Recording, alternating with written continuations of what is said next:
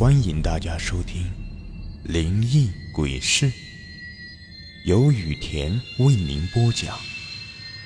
最后提醒大家一句：小心身后。身后。这个故事的名字叫做《剁手娃娃》。有人曾经说过这样一件很有意思的假设之说，他说。如果一个人身体上的每一个器官都是独立的个体，都拥有自己的思想和行为能力的话，那么，在我们小的时候，屁股一定会是最冤枉的一个，因为每次被压迫的是他，犯了错的是其他部位，但是挨揍的还是他。这么低调的不显山不露水的低调做人，还遭受如此的不公平的待遇。这要是人的话，估计早就憋屈死了。我们都知道是大脑支配了我们的一举一动，养成了我们一些不好的习惯，也是因为大脑的懒惰，不愿意思考所致。但是为了改变自己这样的坏毛病，有人甚至想到了剁手这么极端的方式。于是我们的手指就成了屁股之后的第二个活得憋屈的存在。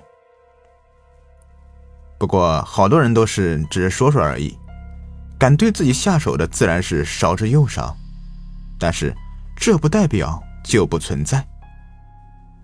比如，一个叫邱雨欣的小女孩，就真的把自己的手给剁掉了。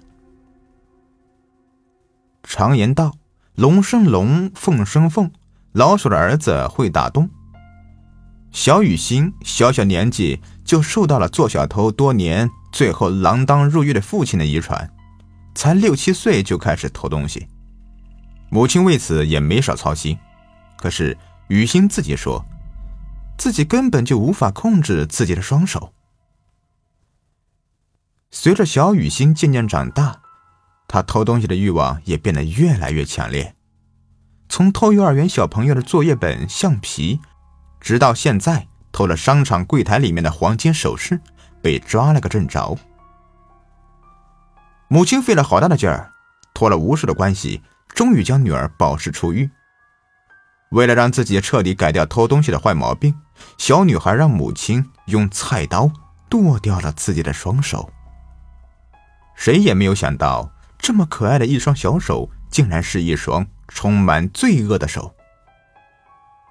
母亲觉得把手直接扔掉太可惜了。就做成了标本，将这双小手做了防腐处理之后，用针线将它缝在了一个布娃娃上面，算是给女儿的一个警示，也算是留作一个纪念。尽管没有了双手，可是心中那种强烈的欲望，让小雨欣无法自控，最终逼她走向了绝路，结束了自己短暂的生命。那双被剁掉的手成了他留在这个世上的唯一的东西。丈夫还在监狱之中，女儿又惨死。由于受不了如此大的打击，雨欣的妈妈不久也离开了人世。等到小雨欣的父亲刑满出狱之后，就卖掉了他们的老房子，因为每次看到老房子里面的一切。他就会想起自己的妻子和女儿，就让他感到后悔不已。房子卖掉了，里面的很多东西都留在这里。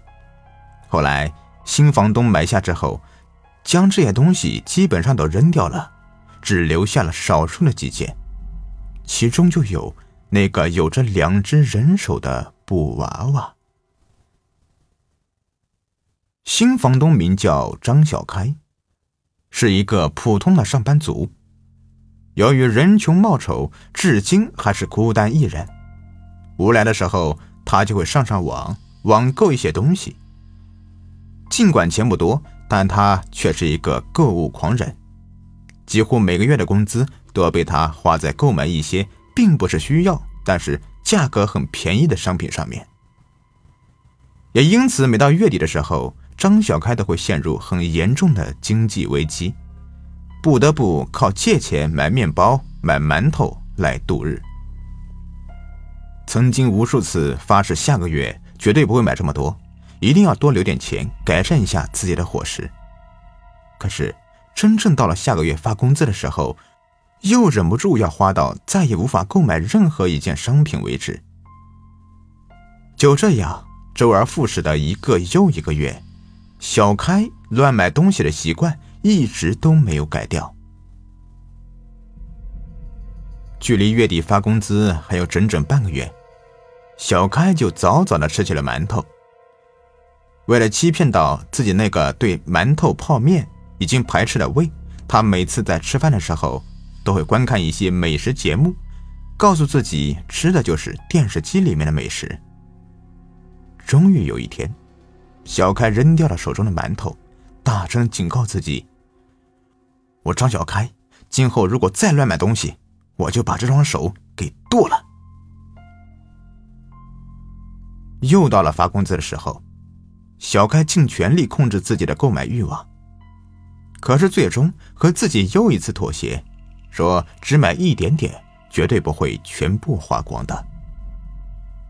然而，在他再一次坐在电脑前，登录那个购物网站的时候，琳琅满目的廉价商品。每一样都刺激他购买的欲望。什么只买一点点绝对不会再吃泡面的想法瞬间就被抛在了脑后。花光了卡上的所有钱，小开感觉到一种特别的畅快，躺在床上，安然的进入了梦乡。睡梦间，看到一个小小的身影，手中挥舞着两把雪亮的小刀。从床头柜上跳到了自己的床上，看到这个诡异的娃娃，小开顿时吓出了一身冷汗，大声喊着：“你要干什么？”娃娃用很诡异、冰冷的声音说道：“你不是要剁手吗？我就是剁手娃娃呀，来满足你的愿望的。”说完，挥舞着小刀就向小开扑了过来。去你大爷的吧！我发疯了才要剁手呢！小开大骂道，伸手一拳将剁手娃娃打到了一旁。与此同时，自己也睁开了双眼。原来这一切都是一场梦而已。